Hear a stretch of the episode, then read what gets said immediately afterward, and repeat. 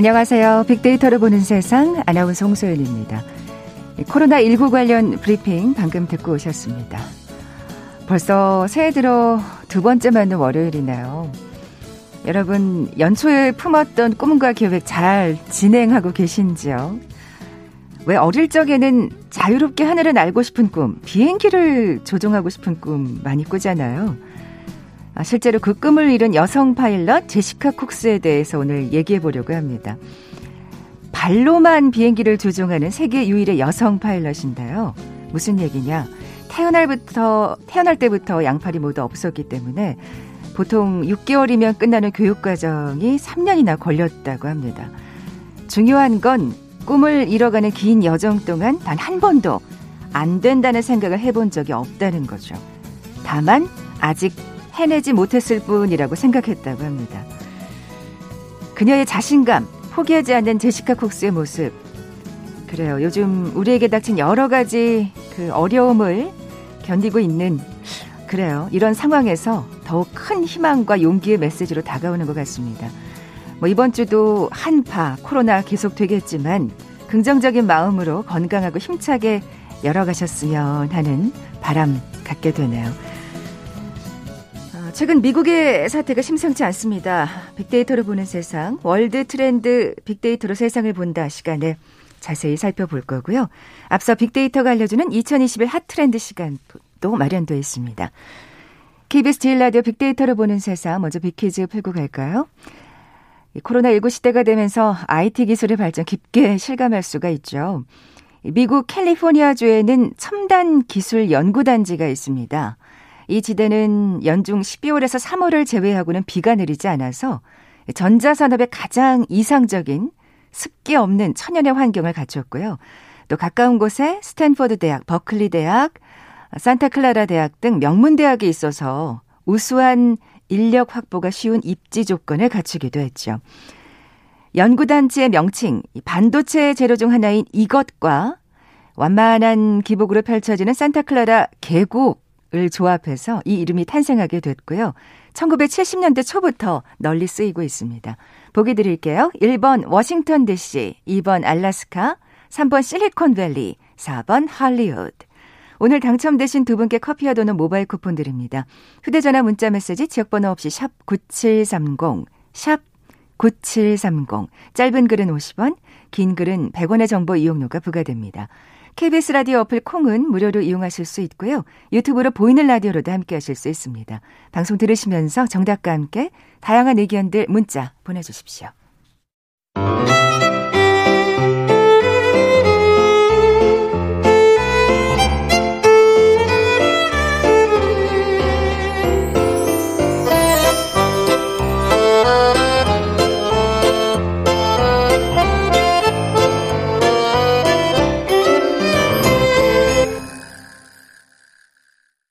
빅데이터가 알려주는 2021 핫트렌드 상명대학교 소비자분석 연구소 소장이신 이준영 교수 나와 계세요. 안녕하세요. 네, 안녕하세요.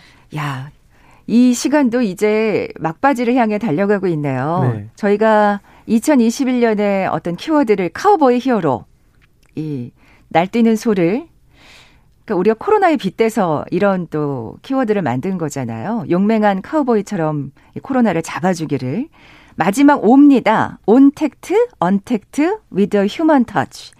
어, 지난 시간에 이어서 두 번째 시간이네요. 네.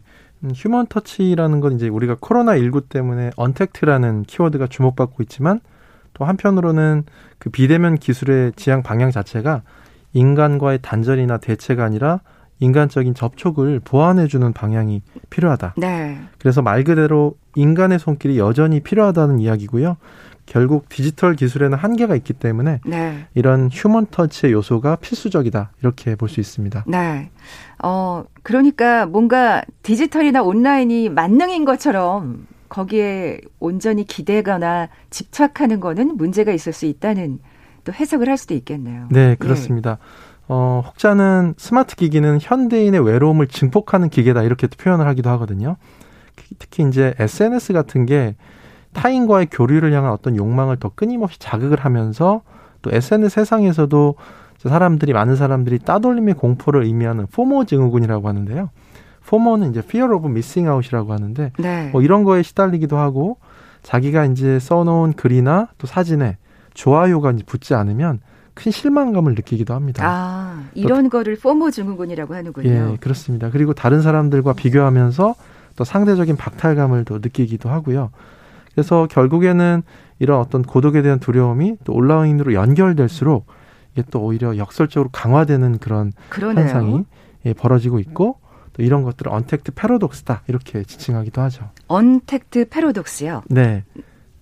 그래서 이제 요즘에는 특히 기술이나 SNS에 좀 지나치게 의존하기 쉬운 경향이 많이 나타날 수 있거든요. 특히나 이제 우리 현대인들이 온라인 접속에서 쉽사리 빠져나오지 못하는 그런 현상들이 많이 발생하고 있습니다. 특히 여러 가지 뭐, 어, 너튜브나 뭐, 별스타그램이나 땡플릭스 같은 이 tech 기업들 보면요. 네. 예, 고객이 자기 회사의 앱이나 사이트에 좀 더 자주 들어오고 최대한 오래 머물 수 있도록 하는 그런 고도의 심리 장치 같은 것들을 치밀하게 설계해 놨다는 거죠. 음. 그래서 사실은 이런 적정 시간을 어, 적정 시간으로 이런 앱이나 이런 것들을 이용하는 것이 사실 굉장히 힘들다는 겁니다. 그만큼 오랜 동안 사용하기 쉽다 하는 거죠. 아, 거기에 이제 함몰되기 쉽다는 얘기죠. 네, 그리고 그렇죠. 사실 이렇게 기기가 다운되거나 하면 정말 모든 게 마비가 되더라고요. 사실 네. 이런 데 대한 대책도 필요하지 않을까 하는 생각도 들고요. 네, 예. 그렇습니다. 그래서 여기에 굉장히 이제 몰입하는 경향도 높고요. 중독성도 꽤 높죠. 음, 그래서 우리가 이제 이런 너무 과도하지도 않은 그런 중간 정도의 상태, 적정한 수준이 필요할 때 이런 이런 것들을 가리켜서 우리가 이제 골딜락스 가설이라는 그런 얘기를 하거든요. 골디락스 가설이요. 네. 어떤 얘기일까요? 예, 골딜락스 가설은요, 영국의 전래 동화 골딜락스와 곰 세 마리라는 그런 이야기에서 유래한 용어거든요. 거기서 소녀의 이름이 골딜락스라는 소녀인데 그 소녀가 이제 숲속에서 어, 길을 잃게 돼요. 그랬는데 이제 곰이 살고 있는 그 집에 들어갔는데 곰이 끓여놓은 그 수프가 세 가지가 있었거든요. 숲이 그래서 뜨거운 수프, 차가운 수프, 또 뜨겁지도 차갑지도 않은 그런 수프가 있었는데 이 마지막 세 가지 어, 세 번째 그 적정한 그런 따뜻한 그 수프를 먹고 행복해했다라는 그런 얘기가 있습니다. 아, 이런, 아, 이런 동화가 있군요. 네. 예. 그래서 이 골딜락스라는 게 예, 과열도 아니고 냉각도 아닌 적정한 또 이상적인 상황이나 수준을 일컫는 말로 사용이 되거든요. 네. 그래서 뭐 경제나 마케팅이나 의학이나 천문학 같은 데서 널리 사용되고 있고요. 결국은 이 온라인 온라인이나 SNS의 사용 같은 겨- 경우도 우리가 적정한 시간을 아, 지키는 게 필요하다라는 겁니다. 그래서 언택트 기술의 편리함에 예, 편리함은 극대화시키지만 또 이걸 지나치게 남용하면은 이런 골디락스 가설처럼 기술의 부작용이 커질 수 있다라는 점을 좀 명심해야 되겠죠. 네. 뭐 서양에서는 골디락스라고 하는지 모르겠지만 또 떠오르는 사- 사자성어가 있어요. 과요불급. 네, 네. 그렇습니다. 어, 정말 지나치게 의존해서도 안 되겠고 또 적재적소에 활용하는 지혜가 필요하지 않을까 하는 생각이 드는데 휴먼 터치의 접근 방법에 대해서 좀 살펴볼까요? 예, 휴먼 터치의 접근 방법에서 중요한 포인트는 특히 언택트 기술을 보완하는 측면에서 기술과 인간의 협업과 시너지를 만들어낸다라는 게 대단히 중요합니다. 아무리 기술이 고도로 발전한다 하더라도 인간의 손길이란 건 꼭 필요하다라는 음. 거죠. 그래서 요즘에 이제 인기 있는 땡플릭스라는 그 인공지능을 활용해서 고도의 추천 알고리즘 같은 것들을 고객들한테 제공을 하죠. 그래서 이제 이런 영화나 드라마 같은 것들, 영상 콘텐츠 같은 것들을 이제 분석을 해서 그 사람이 좋아할 것 같은 것들을 추천해 준 서비스를 만들어 주는데 근데 이것도 처음에 그 영상 뭐 영화 드라마에 대해서 태그를 달아야 되거든요.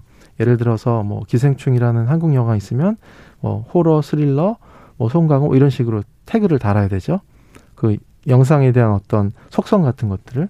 근데 그런 걸 다는 사람을 태거라고 합니다. 네. 영상 분석 전문가라고 하는데 이게 사람이 꼭 해야 되는 거거든요. 아, 이런 편리한 기능을 이용하기 위해서는 사람의 손길이 전제가 된다 말씀이시죠? 그렇죠. 예. 그래서 뭐 일주일에 2, 30시간 동안 이것만 다는 사람들이 전 세계적으로 한 50명 정도 있다고 해요. 생각보다 많지 않은데. 이거는 기계가 못 하는 거죠. 그렇죠. 아, 일관된 그런 어떤 그리고 이제 그 컨텐츠에 대해서 굉장히 고도의 어떤 이 지식이 있어야 된다는 거죠. 그쵸. 감각도 있어야 되는 거고. 뭔가 이 태그 여러 가지 뭐 기생충 영화도 사실 어떤 장르로 나누냐에 따라서 여러 가지 시각에서 다 다르게 볼 수 있는 거잖아요. 예를 들자면 그렇죠. 그걸 어떻게 나누냐는 그 미묘한 시각차는 인간만이 감지할 수 있는 뭐가 뭐라 그럴까요? 고도의 지능이라 그럴까요? 그렇죠. 예. 그런 측면에서 이런 태그 유형 같은 것들도 천 개가 넘는 거고요. 아. 여기서 이런 태그 유형을 분석해서 어, 장르를 나누는데 장르가 7만 6천 개의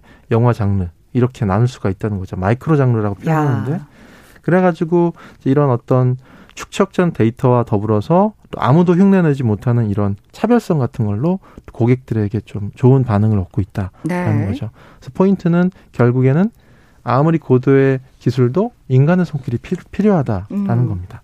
네. 그리고 이제 그 퀴즈에서도 아까 내신 것 같이 실리콘밸리 패션이라는 키워드가 요즘에 많이 또 등장을 하고 있는데요. 그 Stitch Fix라는 그, 그 실리콘밸리 패션 기업은 패션 같은 것들을 제안을 할 때 AI 알고리즘 같은 것들로 이제 고객들한테 제안을 하거든요. 고객들이 좋아할 것 같은 옷을 보내주는 거죠. 질문에 답을 하면 거기에 따라서 뭐 다섯 가지를 보내주면 그 중에 하나를 고르고 나머지는 돌려보내는 방식으로 이런 식으로 계속해서 데이터가 쌓여가지고 고객들에게 이제 최적화된 그런 옷을 제공을 하는 건데 그런데도 여기에도 결국에는 스타일리스트 3천 명이 근무를 하거든요. 야, 그렇군요. 그래서 마지막에 이제 골라주는 단계에서 굉장히 세심하게 예, 골라주는 거고요. 결국 스타일리스트의 오랜 경험이나 이런 세련된 패션 감각 같은 것들을 활용한다라는 겁니다. 그래서 예를 들어서 어 고객들이 뭐 스타일 스타일리스트한테 이제 물어보기도 하죠. 결혼식에 입고 갈 옷을 좀 추천해 달라. 송년회 때 입을 만한 그런 예쁜 옷을 좀 추천해 달라 이렇게 얘기하면 이렇게 직접 메시지도 써가지고 전달하기도 하고 또 뭐 배송 상자에다가 옷, 옷은 또 이런 방법으로 스타일링 해보세요 이렇게 메모를 남기기도 한다는 거죠. 네, 절대 기계가 할 수 없는 일이라는 생각 들어요. 네. 다양한 방식으로 지금 사실 사람과 기계가 대결하는 게 아니라 협업을 지금 이뤄가고 있다는 생각이 듭니다. 그렇습니다. 예. 그런 식으로 또 인간 인간적인 어떤 상호작용 같은 것들이 가능해지죠. 음. 고객과 브랜드가 또 소통하고 교류해서 결국에는 과학적인 빅데이터 분석을 통해서 신뢰도는 높이지만 또 한편으로는 이제 스타일리스트하고 인간적인 연결을 통해서 감정, 감성적인 만족감도 높아지고 또 브랜드의 충성도도 제고할 수 있는 효과가 있다 하는 거죠. 네, 네. 그래서 다양한 방식의 협업 방식이 또 있는데 요즘에는 또 건강 관리나 다이어트 케어 해주는 그런 앱 같은 것들도 등장을 하거든요. 그러니까 디지털 헬스케어 뭐 앱 같은 것도 등장하는데 뭐 땡코치라는 그런 헬스케어 앱이 있는데 처음에는 AI 알고리즘으로 모든 걸 다 해결하려고 했었어요. 근데 그게 이제 불가능하다라는 걸 깨닫고 음. 여기다가 인간 코치를 붙이게 된다는 거죠. 결국 다이어트라는 건 사람 마음이 중요하잖아요.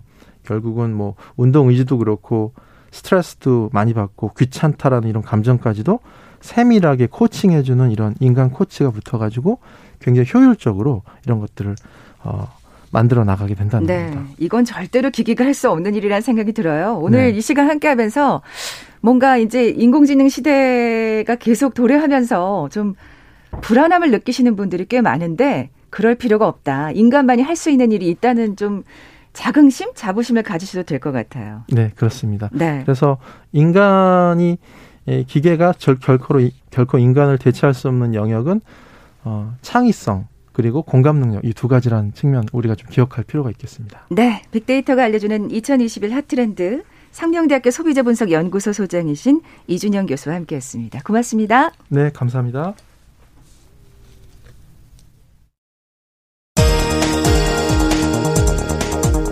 헤드라인 뉴스입니다. 문재인 대통령은 오늘 신년사에서 코로나19 백신과 관련해 우선순위에 따라 순서대로 전 국민이 무료로 접종받을 수 있도록 하겠다고 밝혔습니다. 코로나19 신규 확진자가 451명으로 감소한 가운데 정세균 국무총리는 이번 주가 3차 유행을 확실히 제압하는 한 주가 돼야 한다고 강조했습니다. 코로나19 확산으로 피해를 본 소상공인과 특수형태 근로자, 프리랜서에 대한 3차 재난지원금이 오늘부터 지급됩니다. 고용안정지원금은 50만 원, 소상공인은 최대 300만 원까지 받을 수 있습니다. 한국과 이란 외교당국이 현지 시간으로 10일 이란 혁명수비대에 억류된 한국 선원과 이란의 한국 내 동결 자금에 관해 교섭을 벌였지만 입장차만 확인하는 데 그쳤습니다. 김정은 국무위원장이 8차 당대회 엿새째인 어제 노동당 총비서로 추대됐습니다. 합참은 어젯밤 북한이 열병식을 진행한 정황을 포착했습니다. 1월 1일에서 10일 수출 금액이 조업일수 감소 영향으로 작년 같은 기간보다 15.4% 감소했습니다. 조업일수를 반영한 일평균 수출액은 5.8% 늘었습니다. 다음 달부터 주택 매매를 중개할 때 해당 매물의 계약갱신 요구권 행사 여부를 서면에 반드시 기재해야 합니다. 지금까지 헤드라인 뉴스 정원다였습니다.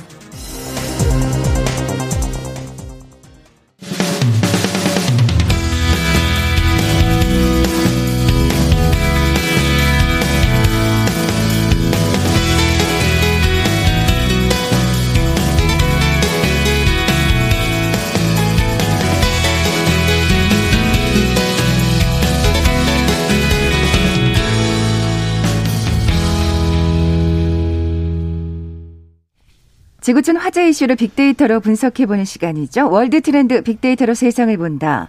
뉴스포터의 신혜리 에디터 나와 계세요. 안녕하세요. 네, 안녕하세요. 네, 신 기자님 빅퀴즈 네. 다시 한번 내주세요. 네, 오늘 미국 관련한 얘기 나눌 텐데요. 미국의 캘리포니아주에는 첨단 기술 연구 단지가 있습니다. 이 지대는 비가 많이 내리지 않아서 이 전자산업에 가장 이상적인 습기 없는 천연의 환경을 갖췄고요. 가까운 곳에 명문 대학들이 많아서 이 우수한 인력 확보가 쉬운 입지 조건을 갖췄습니다. 미국의 서해안 도시인 샌프란시스코에 인접한 계곡지대인데요. 세계 소프트웨어 산업의 중심지, 이름은 무엇일까요? 1번 워싱턴 DC, 2번 알래스카, 3번 실리콘밸리, 4번 할리우드. 네, 오늘 당첨되신 두 분께 커피와 도는 모바일 쿠폰 드립니다. 정답 아시는 분들 저희 빅데이터를 보는 세상 앞으로 지금 바로 문자 보내주십시오. 휴대전화 문자 메시지 지역번호 없이 샵 9730입니다. 짧은 글은 50원, 긴 글은 100원의 정보 이용료가 부과됩니다. 자, 먼저 우리가 보는 세계부터 살펴볼게요. 뭐 미국 얘기 안 할 수가 없습니다. 네, 아 정말 트럼프는 끝까지 정말 그 존재감을 굉장히 과시하는 것 같아요. 이게 기, 좋은 의미든 나쁜 의미든 네, 말이죠. 정말 예. 네. 근데 오늘 제가 이제 국제부 기자들은 아침에 눈을 뜨면 하는 일이 트럼프 트위터 확인하기. 인데요. 이제 확인할 수가 없잖아요. 네, 그래서 저도 그냥 문득 다시 트위터를 딱 열었는데 계정이 중지돼서 아무 내용이 없는 거예요. 그래서 지금 트럼프 금단 현상에 시달리고 있을 것 네, 같아요. 그래서 트럼프는. 제가 개인적으로 아 이게 금단 현상인가 보다 느끼고 있는데요. 예. 아 지금 뭐 미국 언론들의 헤드라인을 보면 다 트럼프의 탄핵 관련된 뉴스입니다. 네. 그래서 그 의회 나, 난입 그 폭동 사태에 대해서 조금 설명을 드리려고 하는데요. 네, 네. 뭐 마- 다들 잘 알고 계시겠지만 잘 아시겠지만 혹시나 못 들으신 분들을 위해서 좀 설명을 드리자면 지난 6일, 6일에요. 오후 2시쯤에 이 트럼프를 지지하는 수백 명이 그 국회 이사당 건물로 아예 진입을 합니다. 그 혹시 장면 보셨어요? 벽을 타고 예. 올라가는 아, 네. 정말 영화 속의 한 장면인 것 같은 느낌이었는데요. 그러다가 사실 떨어져서 사망한 사람도 맞아요. 있었고요. 그래서 예. 지금 요 사건 때문에 총 4명 이 숨지는 참사가 빚어졌고요. 총까지 지금 뭐 겨누면서 그런 폭동이 이어졌는데요. 어, 당시에는 그 의회 안에서 상하원 합동회의를 열어서 조 바이든 당선자의 당선 인증 절차를 진행하고 있었습니다. 근데 이게 왜 이렇게 일어났냐면 당시에 트럼프 대통령이 이걸 하고 있기 전에 공원 앞에서 연설을 했거든요.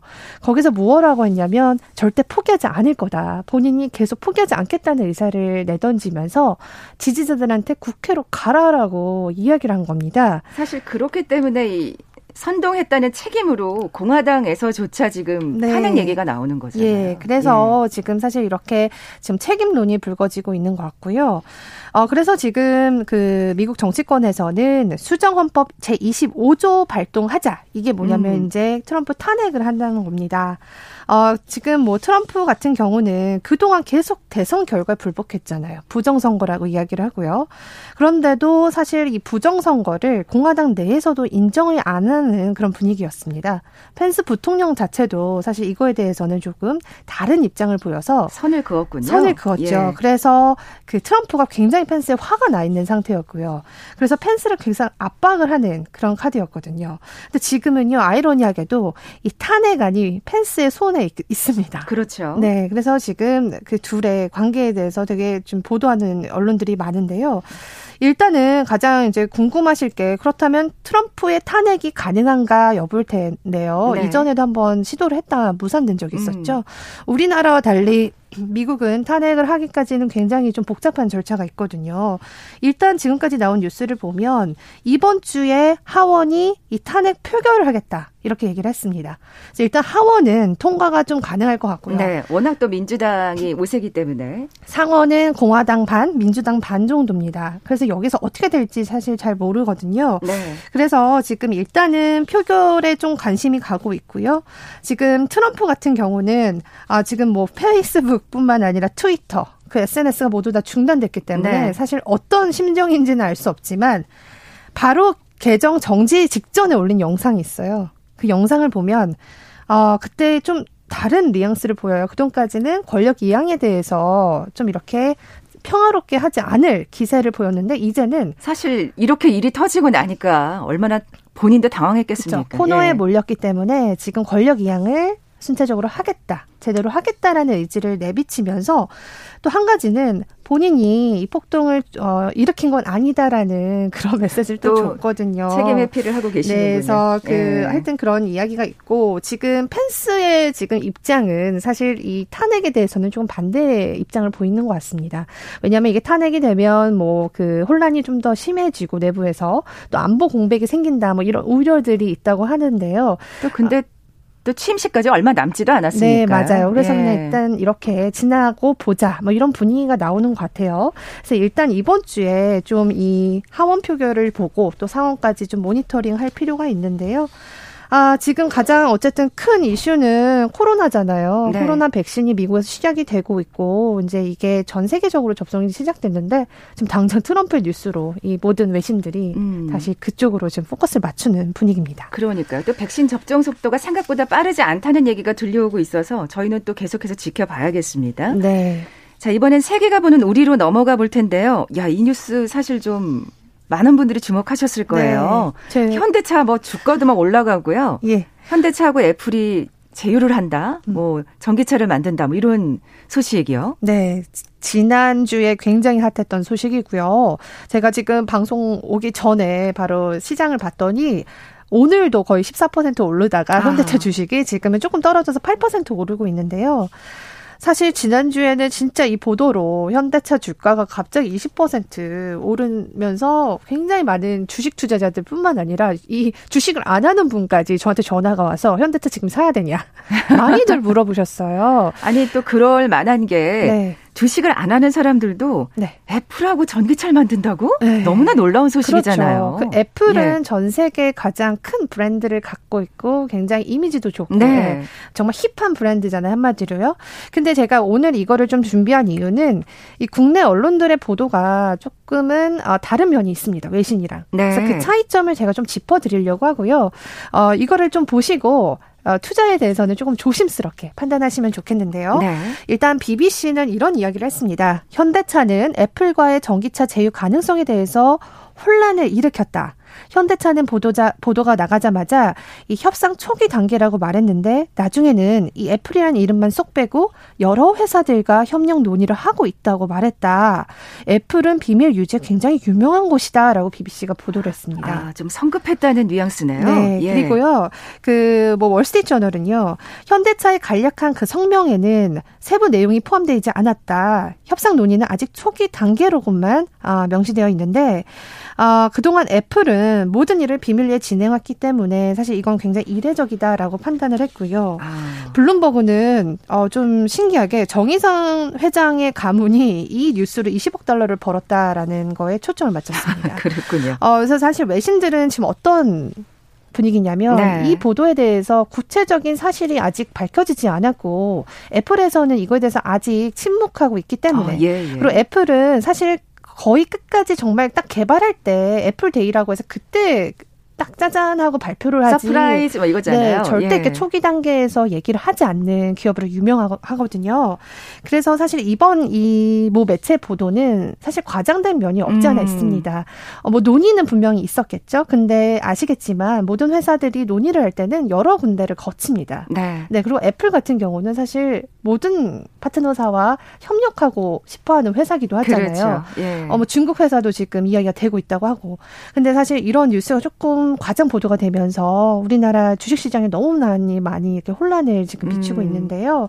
어, 이런 게 이제 지금 외신들은 보면 굉장히 이제 이런 현상에 대해서는 오히려 애플과 현대차 협력이 깨질 수 있다고도 봅니다. 아, 그런 우려를 하고 있군요. 예, 그래서 왜냐하면 애플은 보통 자신들의 철칙을 지키기 위해서 굉장히 중요하게 여기고 있거든요. 그렇군요. 그래서, 투자하시는 분들은 조금 참고를 하셔야겠습니다. 뉴스포터의 신혜리 에디터와 함께했습니다. 고맙습니다. 네, 감사합니다. 자, 오늘 비키즈 정답 3번 실리콘밸리였죠. 커피와 도넛 모바일 쿠폰 받으실 두 분입니다. 0030님, 그리고 며느리가 쌍둥이 손자를 낳았다고 하신 3364님, 며느리께 선물하세요. 아, 두 분께 선물 보내드리면서 물러갑니다. 빅데이터로 보는 세상 내일 뵙죠. 고맙습니다.